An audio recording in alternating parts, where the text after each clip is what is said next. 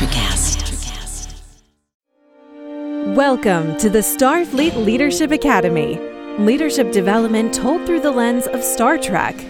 Your host, Jeff Akin, is a 20 year veteran of the public and private sectors in management and leadership. He specializes in helping people unlock their true potential and is a huge Star Trek fan. And now, here's your host, Jeff Akin. Welcome. Thanks for joining me today. Have you ever been given a leadership opportunity you weren't quite ready for? If you're like most people in leadership positions, I imagine you have. I'm going to share examples of both the right way and the wrong ways to show up in those situations. I'm also going to break down the critical mindsets and actions for you to truly support someone you work with, both in their professional aspirations, but also in their personal struggles that impact them at work. We're going to do this in an epic two parter the final episode of the fourth season and the first episode of the fifth season of The Next Generation Redemption, Parts 1 and 2. Quick note on how this is going to happen. This is a two parter that has a lot going on in it. I'm going to recap it all as one story, mixing up things from the two parts when they come together. Lots to recap in this one, but I want to focus our time on the deep, deep, and even kind of contradictory leadership lessons in this one. So let's dive in. Earlier in this fourth season of The Next Generation, Gowron was determined to be the Chancellor of the Klingon High Council. Captain Picard, because of his involvement in all of that and the honor he showed the High Council before, was named the Arbiter of Succession tasked with ensuring everything was done the way it was supposed to be done, leading to a smooth transition of power. Well, that is not how things turn out. We will have to move quickly if we are to be successful in preventing a Klingon civil war. The Duras family, who are also in the running to be the next chancellor, have been working hard behind the scenes and have been getting families and houses in their pockets. We meet Lursa and B'Etor, the Duras sisters. They have one heck of a run through TNG. They've found and introduced a new heir of their father, Toral. I will challenge him. Who are you? I am Toral, son of Duras. And are claiming his birthright challenges Gowron. Understanding the gravity of the situation, Picard talks to Worf. Late in the third season of the series, he received a discommendation from the High Council, shaming his name and his houses. We touched on this in the 69th episode of the podcast when we watched The Mind's Eye. Well, Picard sees this as an opportunity for Worf to get this overturned and get his honor back. Isn't it time to confront the Council? To regain your family name? Worf meets with his brother, Kurn, and lays out the plan. They're going to lay back, avoid any commitments, and wait for Gowron to be in big trouble. At the last moment, they'll come in, save the day on the condition that he restore their family's honor. Your forces are weak, Gowron. You need help to fight the family of Duras. Kurn doesn't like this. He wants to go after Gowron himself. Gowron is weak. Our leaders have failed us. They no longer deserve our loyalty. But he eventually agrees to follow Worf's lead. As the battle lines begin to be drawn, we see that the Duras sisters have not been working alone. No, their planning, their cunning, isn't quite what we've come to expect from Klingons. And Picard has suspicions early on. Begin monitoring Romulan activity along the neutral zone, Mr. Data. The sisters invite Picard to meet with them and try to convince him that the Duras claim is valid. Very much, again, not the Klingon way of attacking an issue head on. In fact, you have manipulated the circumstances with the skill of a Romulan. And that's exactly what's been going on. As all of this is becoming clear, the attacks start. Duras loyalists attack Gowron's ship. A second ship is joining the attack on the Bortas. It's begun. They ask for help from the Enterprise, but Picard orders the ship away and not to engage. This is an internal matter, and the Federation aiding in any way could pull them into an all out war with the Klingons. But Worf's brother Kurn comes through as planned. In Gowron's darkest moment, the brothers Mogh make the save. This is Captain Kurn of the Hector. We come to defend the Empire and to follow the banner of Gowron. Back on the planet, Picard, as the arbiter of succession, reaffirms Gowron as High Chancellor. He immediately restores Worf's family honor, and all is good in the world. I return your family honor. At least for Starfleet. It's still a dumpster fire, though, for the Klingons. Worf wants an extended leave of absence, but Picard needs him on board. At least, at least he says he does. More on that later. Worf decides to resign his commission, and he leaves the Enterprise and signs on with Gowron. The crew of the Enterprise line the corridor as he walks to the transporter. Attention on deck. It's a beautiful scene as he's off to fight in the Civil War. Picard heads to Starbase 234 and tries to convince Starfleet to get involved in this conflict. He knows that it's not just the Klingons and that the Romulans are involved. He sees the intergalactic implications here. But if the Duras are being aided by the Romulans, it becomes very much our concern. And eventually, they agree to let him run a blockade to expose the supply lines between the Klingons and Romulans. Seeing the mobilization of a Federation fleet, the Romulans decide to appeal directly to Picard. In the meantime, we'll have to convince Captain Picard he should leave. And this is not the Romulan you might have been expecting. We don't get Ambassador G'Kar. Oh, yes. Or, sorry, I mean Tomalak. No, we get Sela. Who is Sela, you might be asking? Well, so does Picard. It's not every day that you meet a blonde Romulan played by Denise Crosby. She says that back in the episode Yesterday's Enterprise, which no one on the Enterprise, today's Enterprise, remembers because it was from a different timeline that intersects with this timeline, because, you know, temporal time travel stuff. I'm Dulmer.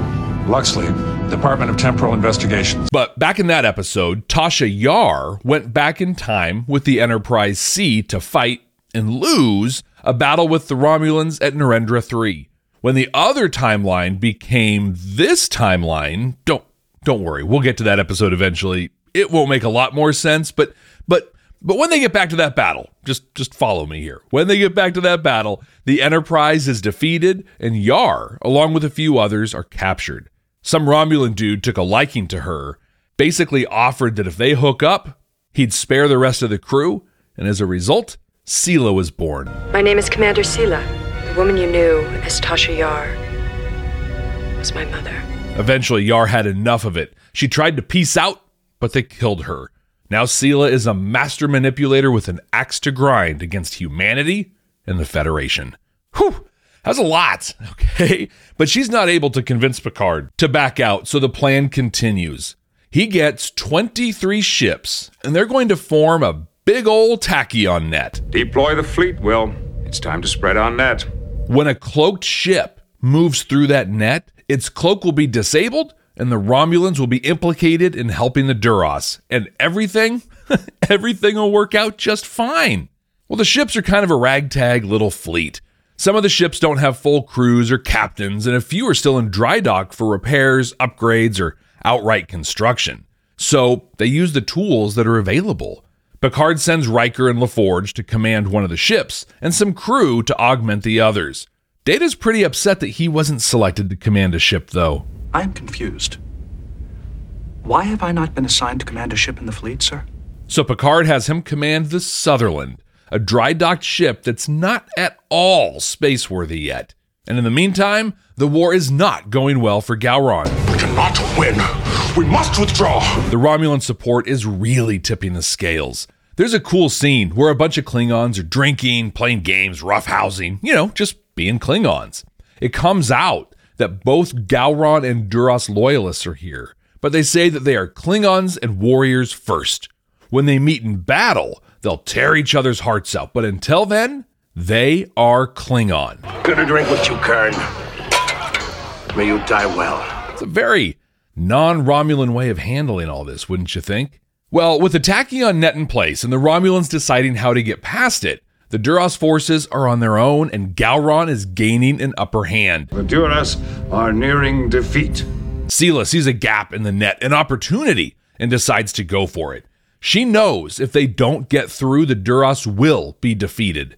In an involved storyline about how Data chooses to command the Sutherland that will break down in the command code section, he does some cool stuff, catches the Romulans as they come across, and they're exposed. They have discovered us.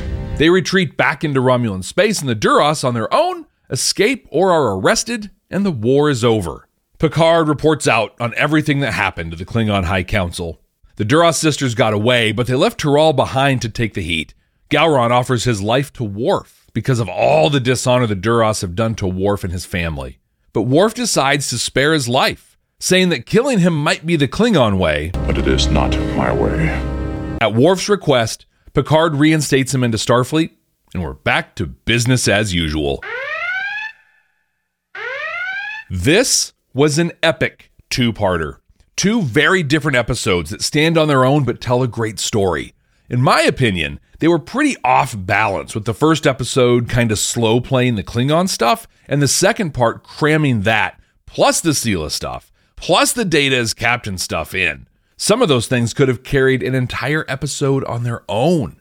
But at the time, this was such an important episode in the world building of the Klingons we get a lot of Worf's development, and so many of the things that we take for granted as the way that Klingons simply are came to be in this episode.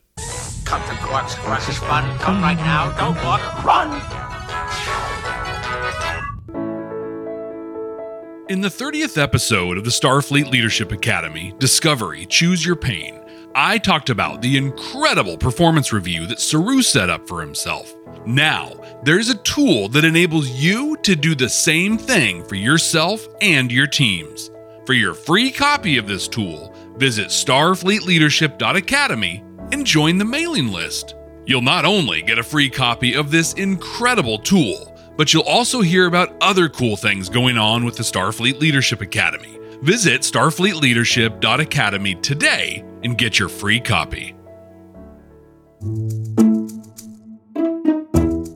Are you a leader, a Star Trek fan? Do you love the lessons and strategies taught on the Starfleet Leadership Academy podcast? Visit jeffakin.com forward slash store to get shirts, mugs, and other great merchandise to show off where you have learned all the great strategies and lessons that are taught on the Starfleet Leadership Academy. Visit jeffakin.com forward slash store or click on the link in the show notes to support the podcast and look good doing it. I do carry a select line of unique artifacts and gemstones indigenous to this region. Interestingly, Gene Roddenberry hated the idea for these episodes. He didn't want stories about war, and he didn't see Worf as a central character. Luckily for us, at this point in the franchise, he didn't really have a say in stuff like this. This gave us a lot of Klingon culture that today we just kind of take for granted. Headbutting, drinking with your enemies, and then trying to kill them later. But it even had some great callbacks to previous Klingon stuff. We get 35,000 kilograms. In this one, and 2,000 kilograms. In Star Trek 3, The Search for Spock. I thought that was cool. And because of the way this podcast works, we get a callback to a past Starfleet Leadership Academy episode that is a future TNG episode. In Unification Part 1, the episode ends with the reveal of Mr. Spock. It's a pretty amazing moment, and you can track that back in the 18th episode of this podcast. In Redemption, the first episode ends with the reveal of Sela. And humans have a way of showing up when you least expect them. The lighting and reveal were almost beat for beat the same. Also, interestingly, Unification Part 2 was Sela's swan song. So, a cool, kind of stylistic through line in all of this. There are a few other cool bits of trivia on this one. Former President Ronald Reagan visited the set during filming and compared the Klingons in makeup to, to members of Congress. and a lot of the Klingon battle footage was reused from prior episodes and movies. We'll talk about Picard's leadership highs and his low in the command codes, but for this, I loved him as Arbiter. He truly understands Klingon culture. But with due respect to the traditions and laws of this High Council, there is no basis for accepting a petition for leadership from a boy who has fought no battles, shed no blood for his people, nor earned honor for himself and take some real risks to remain respectful and impartial.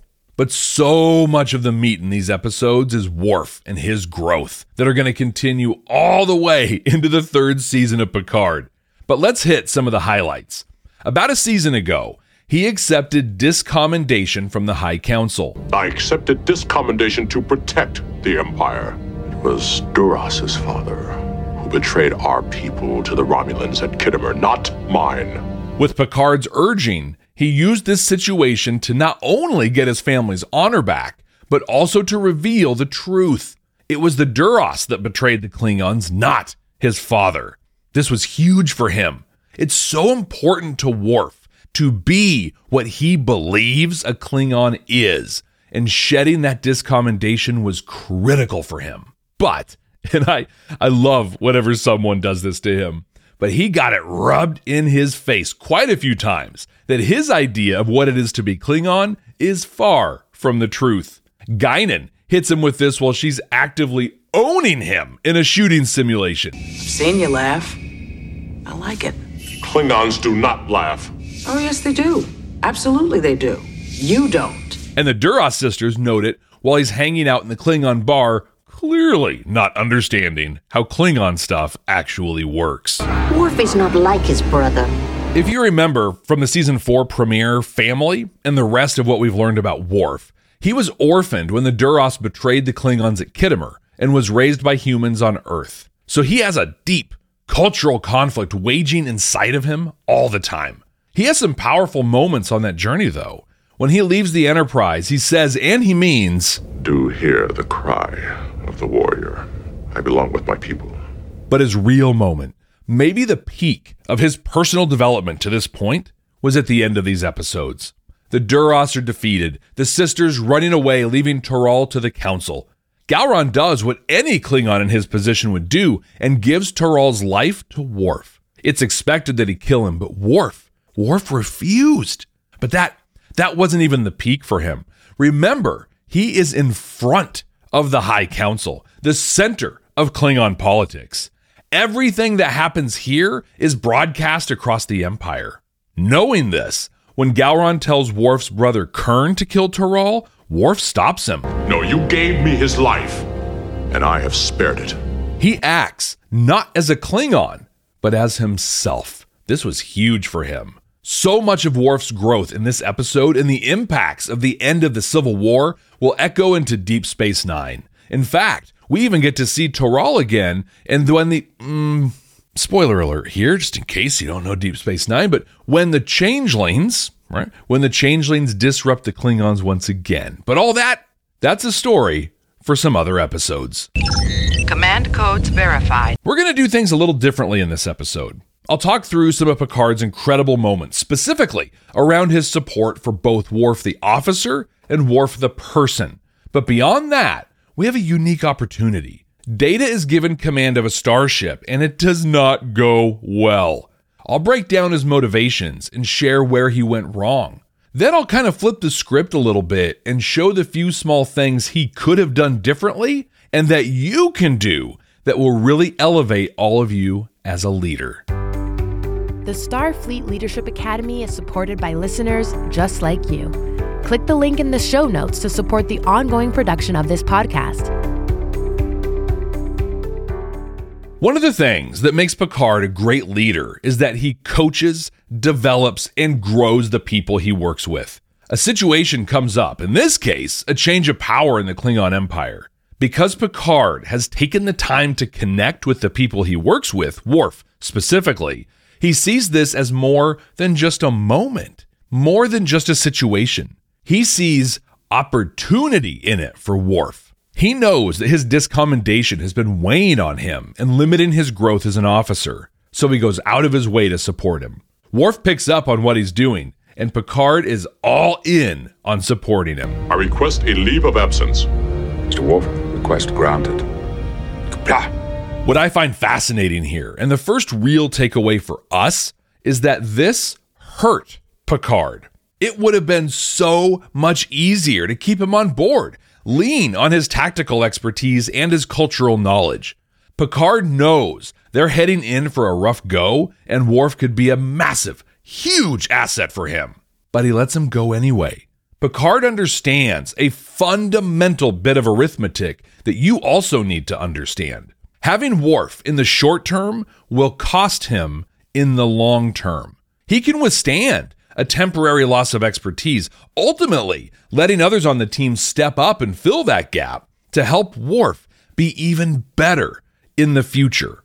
Like, it's literally having him at like 70% now so you can have him at 40% in the future, as opposed to having him at 10% now. I, I say 10% because he's still out there doing stuff, he's still helping the cause, but you can have him at 10% now so you can have him as close to 100% as possible in the future.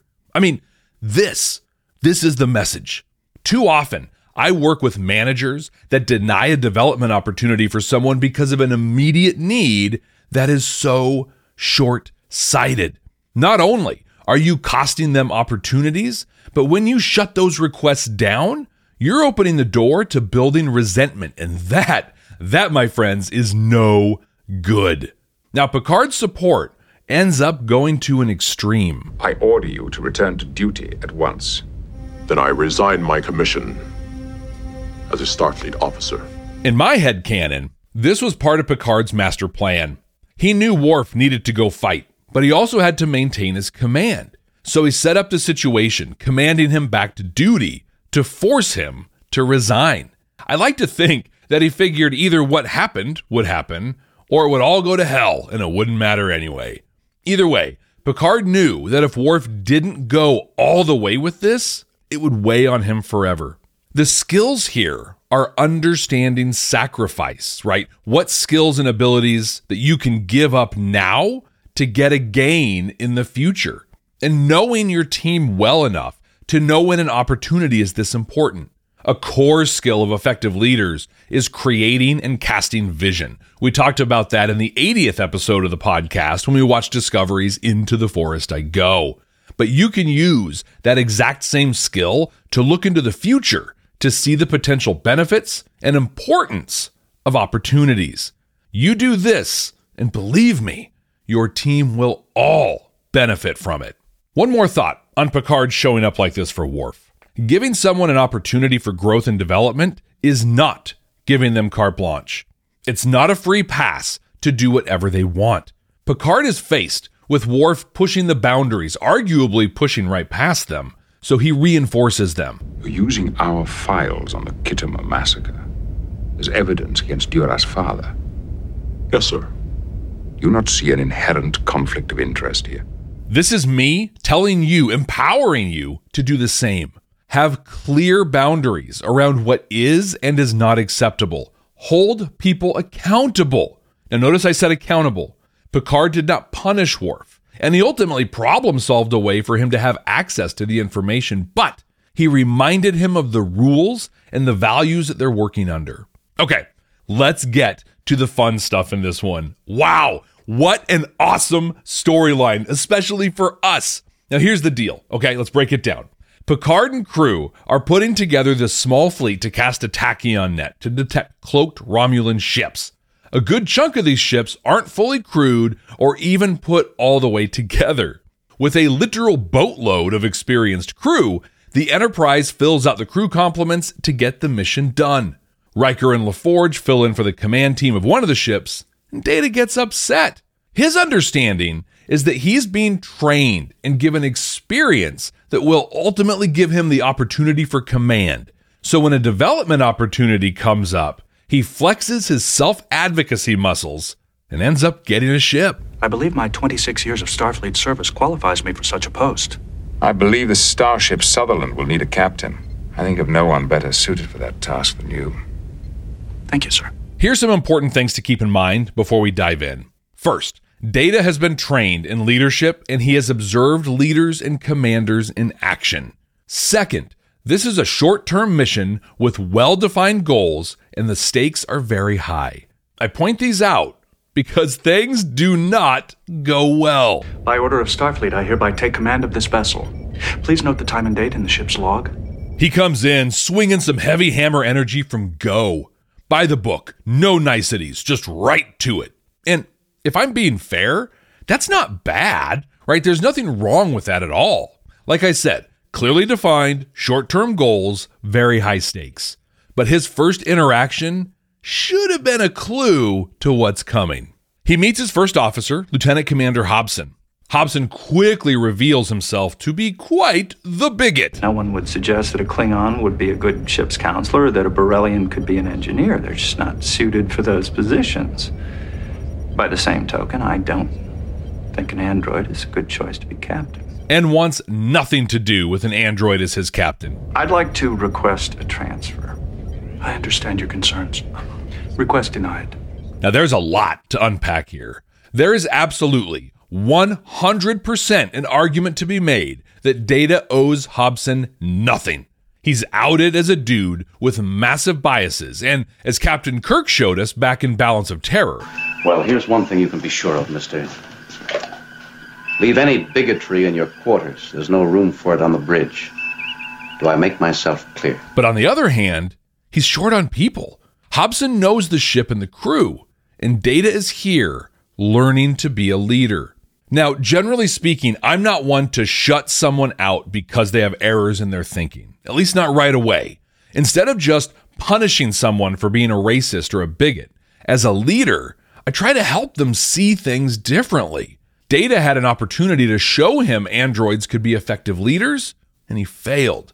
Now, the show will tell you otherwise. Like, they will give you the moment with Hobson respecting him and Picard saying things we'll touch on in a bit. But what Data actually did was validate Hobson's bigotry. He believed androids were incapable of effective leadership, and that's exactly what Data demonstrated.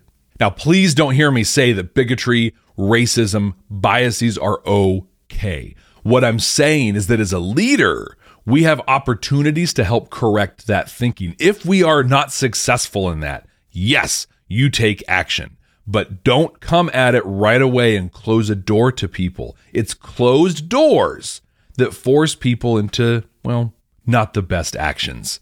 So, acknowledging Data's actions here, from this point forward, he literally takes every opportunity to drop the ball. You have taken the phaser and torpedo control units offline. Keith, you and I will start bringing Mr. the radio. Hobson, it is inappropriate for you to determine a course of action without consulting your commanding officer. Relay those orders, everyone. What should we do, sir? You will take the phaser and torpedo units offline and begin repairs of the starboard power coupling. Thank you, sir. Do you see what happened here? He literally told Hobson that he was incapable of doing his job independently. I mean, he not only did the taking credit for someone else's work thing, a lot of bad managers do, but he did it blatantly in front of everyone. That was ridiculous. He doubles down on this as he just spouts commands from the chair. Do it! Bottom line, if this dude was working for me, there's a good chance he wouldn't be in this job come Monday.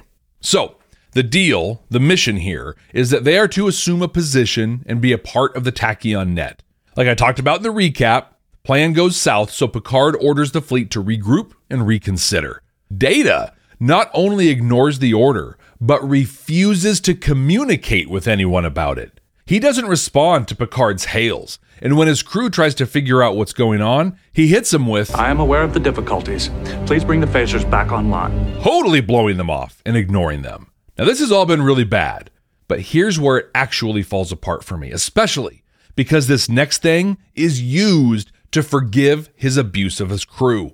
At one point, the Romulans blast a thing that disrupts the Tachyon net.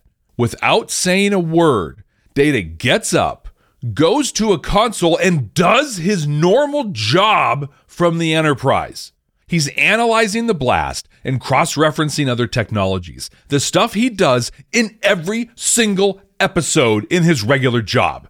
Hobson even sits by him to try and figure out what he's doing. He tells him In disrupting the detection net, the Romulans may have caused a residual tachyon signature to form around their own ships. And then he just starts barking orders. Now, at this point, you could say this was a crisis situation and he just had to get stuff done. But there were huge swaths of time where he was just sitting there, silent, while people did what he told them to. Just just two lines explaining high level what the plan is, and we're good. But no. I mean, Picard hails him and asks him what he's up to, and Data just tells him, stand by. Bro, communicate. Just. I do not have time to go into details, but they have left themselves open to detection. We are going to fire low yield torpedoes to expose them. I mean, it's that simple, right? But we get none of that until the exact moment when it all has to happen and Hobson is arguing with Data because he doesn't understand what and why they're doing what they're doing. They end up firing the torpedoes, exposing the Romulans and winning the day, with Hobson calling Data captain as a term of respect. But oh, oh, I hated this so much. Yes, Data saved the day, but he didn't do it as a leader. Nothing, nothing he did was leadership. If he'd been on the Enterprise, he would have done the exact same thing in his normal position. Data, my friend, Data, you are an abject failure as a leader in this episode, and I will fight Jean Luc Picard on that point. Well, we'll get to why here in a few, but before that, I want to break down what Data did here. Data played through leadership scenarios that he had seen countless times high stakes, limited time and resources. He's seen people like Picard bark orders without explanation and stick to a very by the book style. He is emulating other great leaders. The problem is that the situations are entirely different. Yes, this is high stakes. Yes, this is a crisis, but they have time to spare. Also, and this is the big one, when he saw Picard or others lead in this way, those leaders had the trust and the respect of their crew. Data set this entire thing up as a conflict from go and then acted as if he had a trusting and solid relationship with everyone. To avoid this in your work, communicate. Tell people your plan, what your vision is. Now, you don't have to compose a speech or have a PowerPoint. You don't even need to open the floor to ideas or debate, but you do have to explain what you are doing and why it will be effective. Five, maybe 10 seconds. That's it. Had Data done that, he still wouldn't have been a great leader, but he wouldn't have been deserving of discipline. And that brings me to Picard. Data is very aware of what he did and that it wasn't right. Although the result of my actions proved positive, the ends cannot justify the means. He submitted himself for disciplinary action, and this was the right thing to do. This moment was leadership for Data, taking the hit when you're wrong. But Picard, ah, Picard says to him, The claim I was only following orders has been used to justify too many tragedies in our history. Now, don't get me wrong here. I get it, right? He's consoling Data, even teaching him, and those are good things. But Data was wrong. The means he used were not only inappropriate, but abusive. Period. Full stop. Now, I'm not calling for him to be strung up or discharged or demoted, but there needs to be clear feedback more than a simple yes and then moving into consoling. Data needed to hear, you're right. The ends do not justify the means. What you did, the way you led your team was inappropriate and unacceptable. But the claim that I was only following orders, blah, blah, blah. After that, then you build them up. Then you teach them from the positive things that happened. This was a real missed opportunity for both Picard and Data. But luckily, it's not a missed opportunity for you. Don't let your own whatever get in the way of leading a team. Just like Picard knew when to get out of the way for Worf, Data should begin understanding when to get out of the way of the experts. You should as well. Do not be the subject matter expert like Data was here. Be the leader and enable your teams to do amazing things. Back in the middle of June 2023, I was a guest on the Hit or Miss Star Trek podcast to talk about this very episode. Mike is a great host and a huge Star Trek fan. He had me and Sandra Evenson on to talk about this two parter. It's a great listen that you can catch wherever you get your podcasts, including YouTube. That's Hit or Miss, a Star Trek podcast. Check it out now and let me know what you thought about it on Twitter or Mastodon at SFLA Podcast. And I'm on Instagram too at Jeff T. Akin. That's Jeff T is in Tyrol, A K I N. Computer, what are we going to watch next time?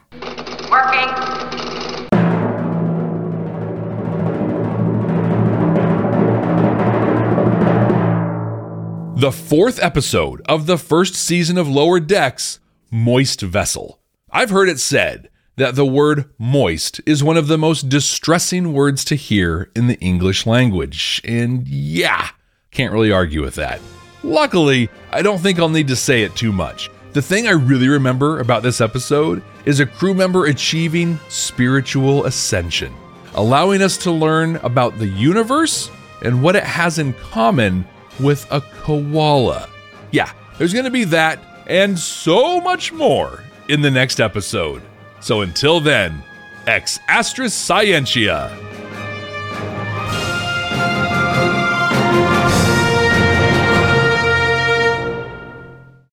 Hey, Brent, have you ever seen Babylon 5 before? Babylon 5? I mean, that show from the 90s? Yep. No. You want to watch it for the first time? Let's do it. Babylon 5 for the first time, not a Star Trek podcast. We are two veteran Star Trek podcasters watching Babylon 5 for the first time. We're searching for Star Trek like messages in the series and deciding if we should have watched it sooner. You can find us on Good Pods, YouTube, and anywhere you get your podcasts. Babylon 5 for the first time, not a Star Trek podcast. ElectraCast. Welcome to the Candle Power Hour. Come with us backstage behind the scenes of show business spanning over four decades and bringing you the experiences that can only be told by the people who were there. Our guests are from the A list, the F list, and everyone in between. Get set for some of the most insane, hilarious, and inspiring stories you will ever hear. I'm Mercury. And I'm Diego. Your host for the, the Candle, Candle, Power, Power Hour. Hour.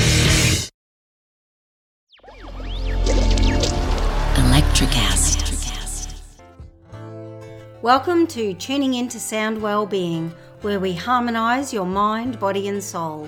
I'm Amanda, your sound therapy expert. And I'm Stephen, the curious explorer uncovering the mysteries of sound. Together, we explore vibrations, frequencies, and the power of sound therapy and tuning forks. Discover ancient wisdom, reduce stress, and tune into a healthier life. Subscribe to Tuning Into Sound Wellbeing today.